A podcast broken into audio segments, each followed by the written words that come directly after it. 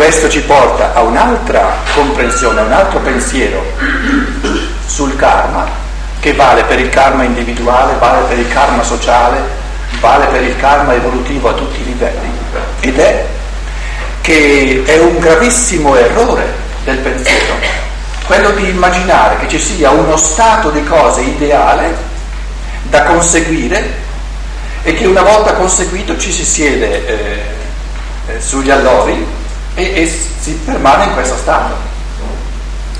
Questo pensiero, questo errore di pensiero, è l'errore di pensiero che sottostà a ogni utopia. Pensate alle utopie sociali.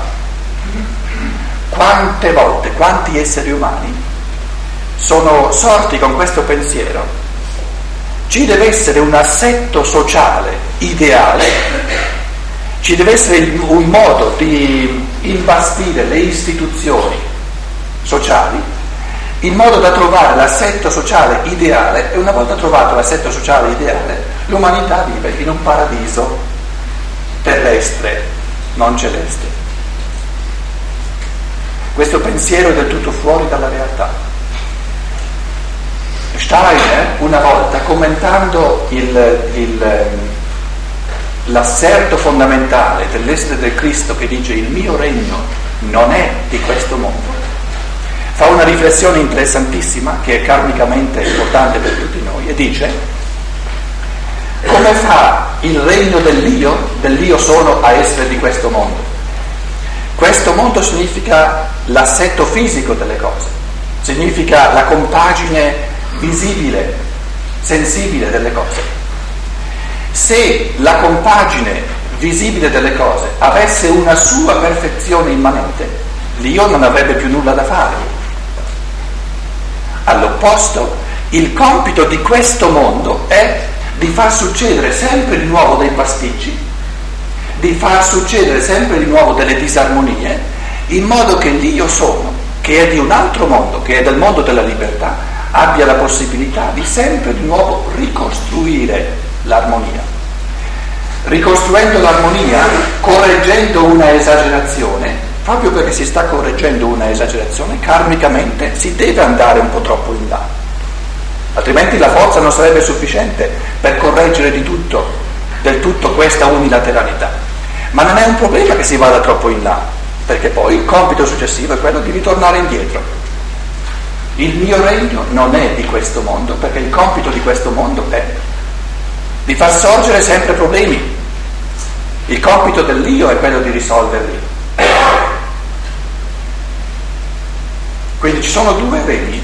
C'è il regno della, diciamo, dell'assetto esteriore del cosmo, della necessità di natura, che è fatto per dare i compiti karmici sempre nuovi alla libertà dell'io e c'è il regno dell'io che è opposto, che non è di questo mondo, che è il regno della libertà, conoscente e volitiva, che comprende, che afferra conoscitivamente dove sorgono delle unilateralità, dove sorgono del, delle disarmonie e genera la volontà sufficiente per correggerle. Lo stesso avviene karmicamente eh, potremmo prendere come altro esempio di questo er- gra- gravissimo errore di pensiero che ci potesse essere uno stato ideale, statico, dove tutto è a posto. Questo pensiero è talmente assurdo perché la staticità è l'uccisione della libertà, è l'uccisione del Dio, è l'uccisione della vivacità creatrice del Dio. Quindi non sia mai che sopravvenga la staticità ideale. La scommessa del Faust con Mefisto era proprio in questo, che il Mefisto, eh, l'essere del male che vuole, che vuole eh, sommergere l'io, aveva scommesso di fargli fare un'esperienza così ideale, così bella, che lui avrebbe detto fermati, arrestati, o oh attimo, diventa eternità, perché sei così bello che io qui mi voglio sedere. E la scommessa era questa, che se Mefisto avesse trovato un, un tipo di esperienza, un tipo di stato di cose dove, dove Fausto avesse detto ecco così voglio restare per sempre, avrebbe vinto la scommessa e non l'ha vinta. Perché Faust, questa immagine primigenia dell'uomo moderno, dell'uomo della libertà, non si arresta mai. è l'essere sempre in anelito, sempre eh, alla conquista, eh, dove, dove il processo stesso, il dinamismo stesso è la legge karmica del divenire. Il restare nel dinamismo, il restare dentro al processo, il restare dentro al movimento e sapere di volta in volta in quale direzione ci si sta muovendo. Un altro esempio è quello della salute corporea. Pensate karmicamente quanto è importante che in ogni essere umano sorge sempre di nuovo la tentazione, che è un pensiero sbagliato. Accidenti, ma mai, mai possibile che io non riesca a trovare il modo di, di mangiare, il modo di riposare, il modo di, le, le ore giuste di sonno di cui ho bisogno, in modo da aver trovato finalmente una volta per sempre il modo di trattare il mio corpo, in modo, in modo da essere sempre sano, in modo da, da, da, che le cose vadano sempre bene. E non ci si riesce. Non ci si riesce. La corporeità si, si ripresenta da una parte o dall'altra e c'è sempre qualcosa che non va bene, per fortuna. Perché così c'è sempre qualcosa da fare. Però pensate, io mi ci metto dentro perché questo pensiero sorge sempre di nuovo. Adesso, adesso mi pare di aver, di aver, capito che cosa, che cosa eh, fa bene al mio stomaco e cosa non fa bene al mio stomaco. Poi dopo tre mesi è di nuovo diversa. Cambia l'età cambia forse il clima, cambia la stagione. In altre parole, il karma del mondo che ci circonda, questo, es, questo mondo di cui l'io non è di questo mondo, è, è fatto apposta per darci i compiti, non per risolverli, noi siamo fatti per risolverli. Quindi il mondo ci deve presentare i problemi, noi siamo la soluzione. Se ci aspettiamo la soluzione dal mondo, non abbiamo capito il pensiero fondamentale del karma, che il karma è fatto per dare alla libertà i compiti.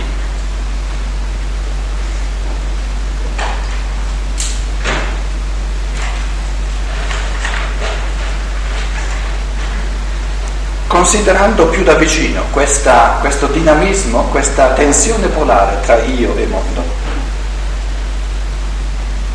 cominciamo a guardare un pochino al carattere eh, specifico dell'uno e dell'altro. Non dimentichiamo che la domanda eh, di sottofondo è come faccio a sapere cosa è possibile e cosa non è possibile? Come faccio a sapere cosa devo fare karmicamente? Guardiamo ora alle condizioni esterne, guardiamo ora al mondo circostante, che è l'uno dei due poli, poi guarderemo l'interiorità, dove ognuno è confrontato con con ciò che lui vuole, è confrontato con ciò che avverte in sé come capacità evolutive, perché è chiaro che nessuno è chiamato a fare ciò di cui non è capace. Nonostante tutto il mondo lo voglia, è chiarissimo che io non sono mai chiamato a fare ciò di cui non sono capace. È chiaro che generalmente parlando, ma è un'affermazione generale, ognuno di noi è chiamato a esplicare le, i suoi veri talenti anche a costo di andare contro il mondo. E perciò è una, un rapporto di tensione polare. Quindi vedete che la domanda non è semplice e si tratta di individuare karmicamente i tratti fondamentali dell'uno e dell'altro polo in modo da capire le leggi fondamentali dell'interazione tra mondo e io e una volta, man mano che si comprendono sempre più profondamente queste leggi fondamentali, ogni individuo diventa più capace di orientarsi di giorno in giorno. Ricette belle fatte che, dove si dice devi fare questo, devi fare quest'altro, non ci sono. E quando trovate, incontrate qualcuno che vi dà delle rispostine belle concrete, ecco, devi fare questo, devi fare quest'altro, potete stare sicuri che in questo modo si lede la libertà.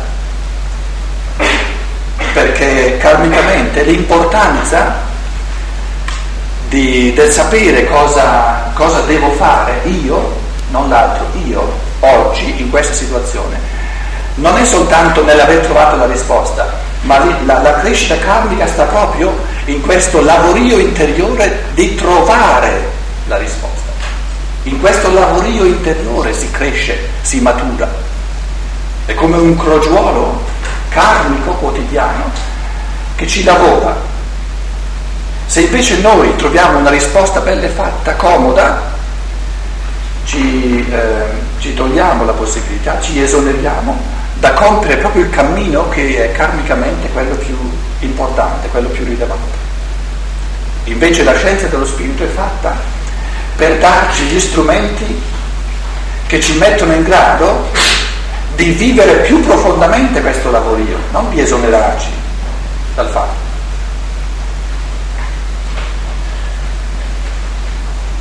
Quando io guardo, considero la situazione esterna, il lato di mondo mia, del mio momento karmico, cioè il polo fuori di me, trovo le condizioni karmiche in cui io sono posto. Ma è chiaro che le condizioni non bastano a dirmi cosa io devo fare. Tant'è vero che noi tante volte facciamo delle cose contro le persone che abbiamo accanto. Ora il compito fondamentale della meditazione sulle condizioni esterne è di capire co- non tanto che cosa è possibile, ma di capire che cosa è impossibile. In altre parole, la percezione della situazione karmica sta a dirmi, ah, mi aiuta ad escludere ciò che non è possibile. Ciò, no, ciò non vuol dire che io ho già trovato ciò che è possibile, perché avendo escluso le cose non possibili, restano ancora tantissime cose possibili. E vedremo che per fare la scelta di quale tra queste tante cose possibili io devo compiere, ci dobbiamo rivolgere all'interiorità. Perché dico che la considerazione della situazione karmica esterna mi aiuta ad escludere tante cose che non sono possibili? Perché tocca all'ambiente, tocca agli altri, farmi capire quali modi di comportamento mio sono una forzatura e la forzatura è sempre un errore. Perché quando io forzo, quando io faccio violenza agli altri, quando io faccio violenza alla situazione, non aiuto mai nessuno a fare un passo avanti e meno ancora me stesso. In altre parole, il cammino karmico non avviene mai per forzatura, ma avviene per amore. Quindi devo, devo sviluppare un occhio che sa riconoscere che certi modi di comportamento, proprio perché ledono, per esempio, la libertà degli altri, devono venire lasciati.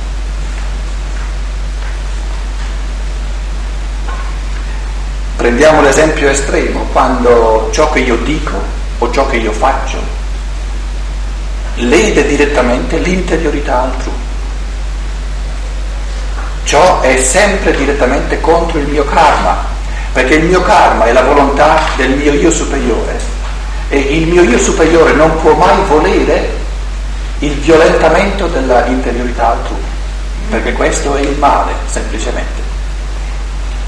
Quindi devo stare attento a quei modi di comportamento, a quel mio modo di essere che violenta, che fa forza all'ambiente e fa forza soprattutto all'interiorità altrui.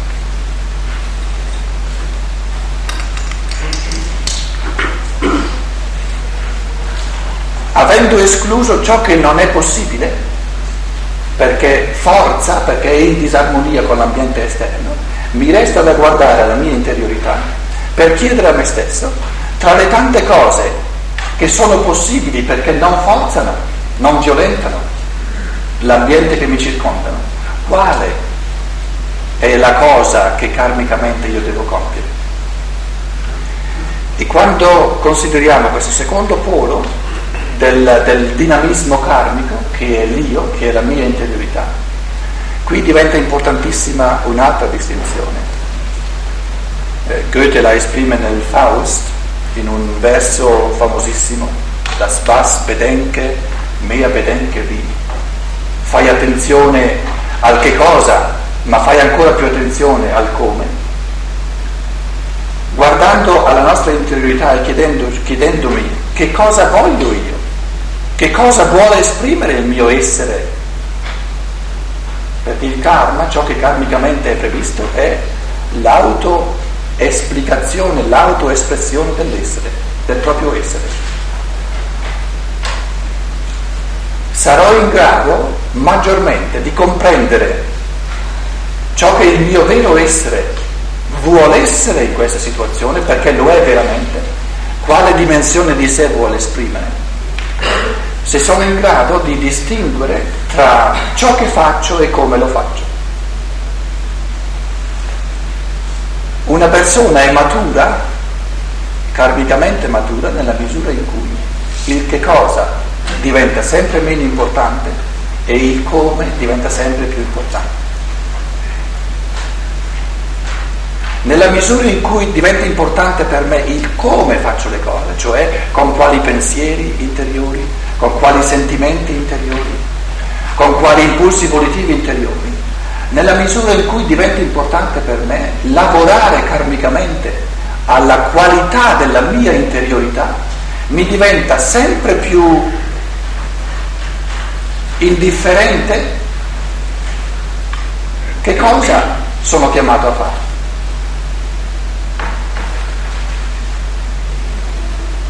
Noi possiamo immaginare che un Goethe, per esempio, avendo questa ricchezza infinita di interiorità da far sgorgare dal suo essere, possiamo immaginare che per lui fosse stato perfettamente uguale se era a Weimar o se fosse stato a Jena o a Berlino, se avesse avuto una mansione, una professione anziché un'altra. Considerando ciò che lui ha manifestato del suo essere, questo incentrarsi sulla, sull'importanza assoluta dell'interiorità, ci rendiamo conto che l'avrebbe potuto fare in quasi tutte le circostanze. Quando per me diventa importante karmicamente la qualità del mio essere interiore, io mi ribello o mi metto contro le circostanze esterne unicamente quando sono sicuro che queste circostanze esterne mi proibiscono, mi, mi impediscono di crescere interiormente. Ora chiediamoci sinceramente, sinceramente quando che le circostanze esterne sono tali da impedirmi direttamente un lavoro su me stesso? In effetti mai. In effetti mai. Se, se abbiamo questo coraggio fino in fondo dobbiamo dire non è mai il caso, perché più difficili, se volete, più contrastanti sono le circostanze esterne e più abbiamo la possibilità. È proprio l'opposto, più abbiamo la possibilità di lavorare noi stessi.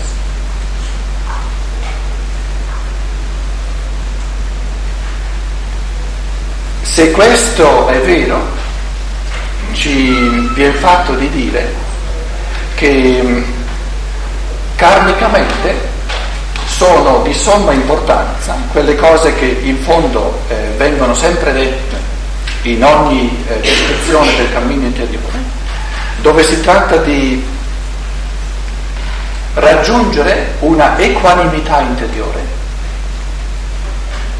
dove si tratta di raggiungere il senso della positività cioè comprendere ciò che la situazione mi rende possibile, questa è la possibilità, guardare a ciò che la situazione mi rende possibile in chiave di divenire karmico e l'apertura.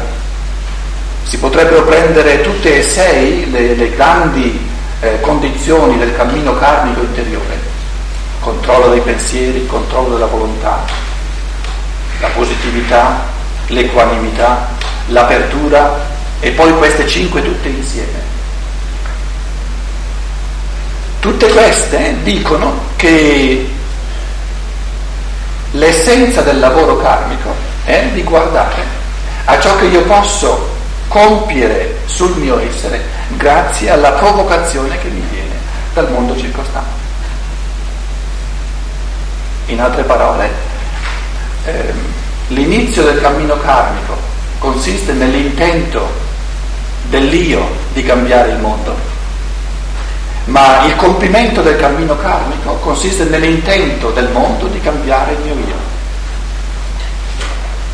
Quindi finisco sempre di più, termino sempre di più di voler cambiare il mondo e so che il mondo è fatto per darmi le provocazioni karmiche necessarie affinché io possa cambiare, affinché io possa trasformare sempre di più il mio io.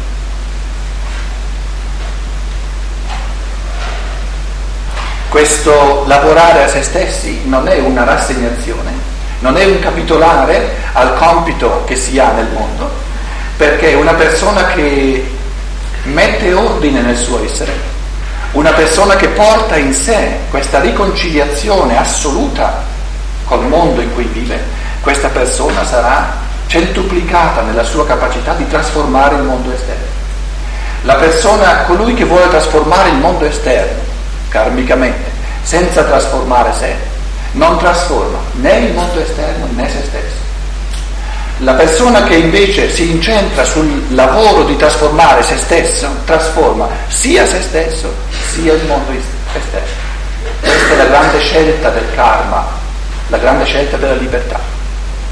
Quindi o scegliamo di voler, che poi è un'illusione, di voler cambiare il mondo esterno senza cambiare noi stessi, e il risultato è, lo ripeto, che non cambiamo né il mondo né noi stessi Oppure comprendiamo un po' alla volta, che sempre di più, che, si, che il mondo è fatto per provocarmi a lavorare su me stesso e allora trasformo me stesso e come dono in sovrappiù che viene da sé, trasformo massimamente anche il mondo esterno. Questa è la legge fondamentale del caso. Non dipendere interiormente da una particolare cosa da fare, essere disposti a fare qualsiasi cosa, perché non si tratta, la, ciò che è importante non è la cosa che io faccio, non è ciò che io faccio, ma incentrarmi sempre di più sul come compio tutto ciò che compio. Significa acquisire la libertà interiore che ci rende aperti per sapere in ogni momento che cosa fare. In altre parole, quando è che io non riesco a capire che cosa devo fare? Quando vorrei fare qualcos'altro. Quando ho delle preferenze mie, è difficile per il mondo dirmi che cosa il mondo aspetta da me. Se invece non ho delle preferenze mie, perché sono disposto a fare tutto quello che c'è da fare, perché mi importa il come, avrò un occhio più attento perché il che cosa c'è da fare me lo lascio dire dal mondo.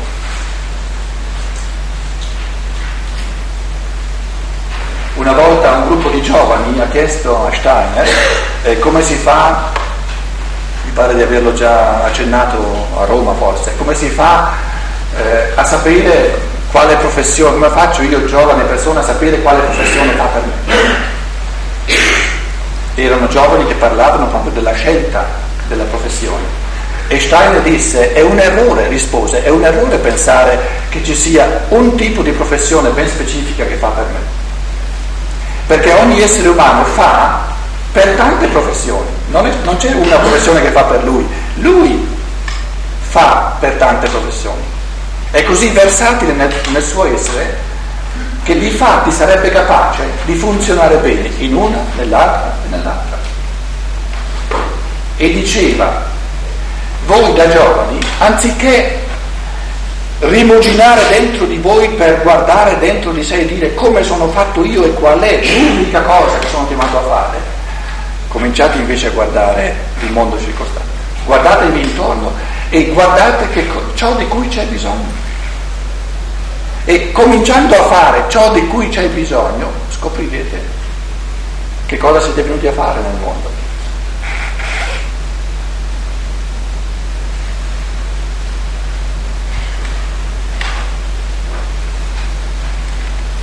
Non è una risposta semplicistica, penso io, però nel dialogo può darsi che l'uno o l'altro voglia riprendere questa, questa affermazione. Nella misura in cui l'essere umano si concentra sempre di più sul lavoro, alla qualità del proprio essere, sorge la creatività intuitiva dell'amore. È proprio questa apertura dell'essere disposti a tutto pur di lavorare a se stessi, che ci rende sempre più intuitivi dell'intuitività dell'amore per sapere cosa c'è da fare. In altre parole non si può dire da di fuori cosa c'è da fare, lo deve dire l'intuizione propria, specifica dell'amore, che è l'intuizione dell'apertura interiore. E perciò nella filosofia della libertà Steiner ci riporta a questo mistero fondamentale, decisivo del karma, che è l'amore all'azione. L'amore all'azione in quanto contrapposto all'amore al risultato dell'azione. Perché quando io amo il risultato dell'azione, allora sono io a volere qualcosa. Invece nell'amore all'azione io voglio soltanto che mi si dia la possibilità di fare una qualsiasi cosa in modo da poter lavorare a me stesso. E allora amo l'azione, ma che significa amare l'azione indipendentemente da cosa mi salta fuori? Significa amare l'azione in base a ciò che io divengo compiendo questa azione. Questi pensieri sono contenuti nella filosofia della libertà. E in questo amore all'azione c'è il modo di, di compaginare insieme sia l'esperienza del karma sia l'esperienza della libertà. Perché l'azione che io compio mi viene data dal karma, ma l'amore che io ci metto dentro è, è l'esercizio della libertà interiore. E quando una persona vive nell'amore all'azione che compie, in quanto esperisce l'azione che compie come un esplicarsi, come un, un venire all'essere del proprio io, non gli manca nulla. Per colui che vive nella pienezza, no? non ha la pienezza in, in vista di qualcosa d'altro, che sia meno pieno di ciò che già vive.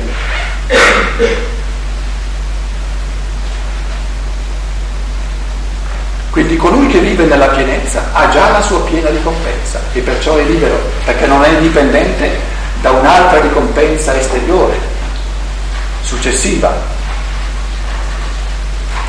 E, e compie karmicamente ciò che è giusto, perché karmicamente giusto è sempre l'evoluzione eh, sempre più profonda della propria individualità.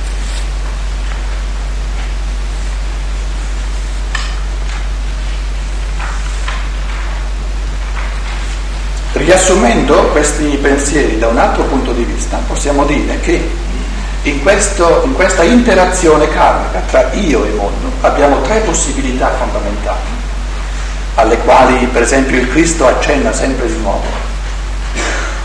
La prima possibilità è quella di ritrarmi, di aver paura del mondo, di aver paura di, che il mondo mi sommerga e di tirarmi fuori la fuga del mondo. La seconda possibilità è quella di immergermi talmente nel mondo che la sua legge mi travolge e quindi immergendomi nel mondo mi faccio sommergere dal mondo e quindi mi perdo dentro al mondo. Prima possibilità, il mondo perde me perché mi ritiro, mi ritraggo, ne ho paura. Seconda possibilità, io mi perdo dentro al mondo perché mi lascio eh, lacerare, mi lascio eh, macerare dal mondo, mi lascio eh, logorare dal mondo. La terza possibilità, quella di cui parlavamo, karmica, è quella di una interazione dinamica sempre nuova, multiforme, sempre variante tra l'io e il mondo. Nel Vangelo di Giovanni c'è un'espressione del Cristo che dice proprio in termini tecnici esoterici questa legge del divenire. Nel decimo capitolo il Cristo dice tutti coloro che sono venuti prima di me sono stati ladri o briganti. Una frase che forse conoscete. Chiedete ai teologi di spiegare questa frase e vedrete le difficoltà, difficoltà comprensibili perché se, la, se, questa frase la si comprende nel modo tradizionale, allora eh, la madre di, di, di, Cristo, la madre di Gesù è venuta prima di lui, allora è anche lei un ladro o un brigante. Eh, Giovanni il Battista è venuto prima di lui, il suo precursore, allora è o un ladro o un brigante. Tutti i bravi patriarchi dell'Antico Testamento, tutti questi bei personaggi, sono venuti tutti prima di Cristo, tutti o ladri o briganti. Quindi è chiaro che non può essere questa l'interpretazione giusta. Ed è chiaro che questa affermazione del Cristo ci, ci stimola a trovare un significato che in fondo scopriamo eh, soltanto se abbiamo alle spalle i fondamenti della scienza dello Spirito. Il Cristo vuol dire che prima che in una persona sopravvenga la forza dell'io, prima dell'io,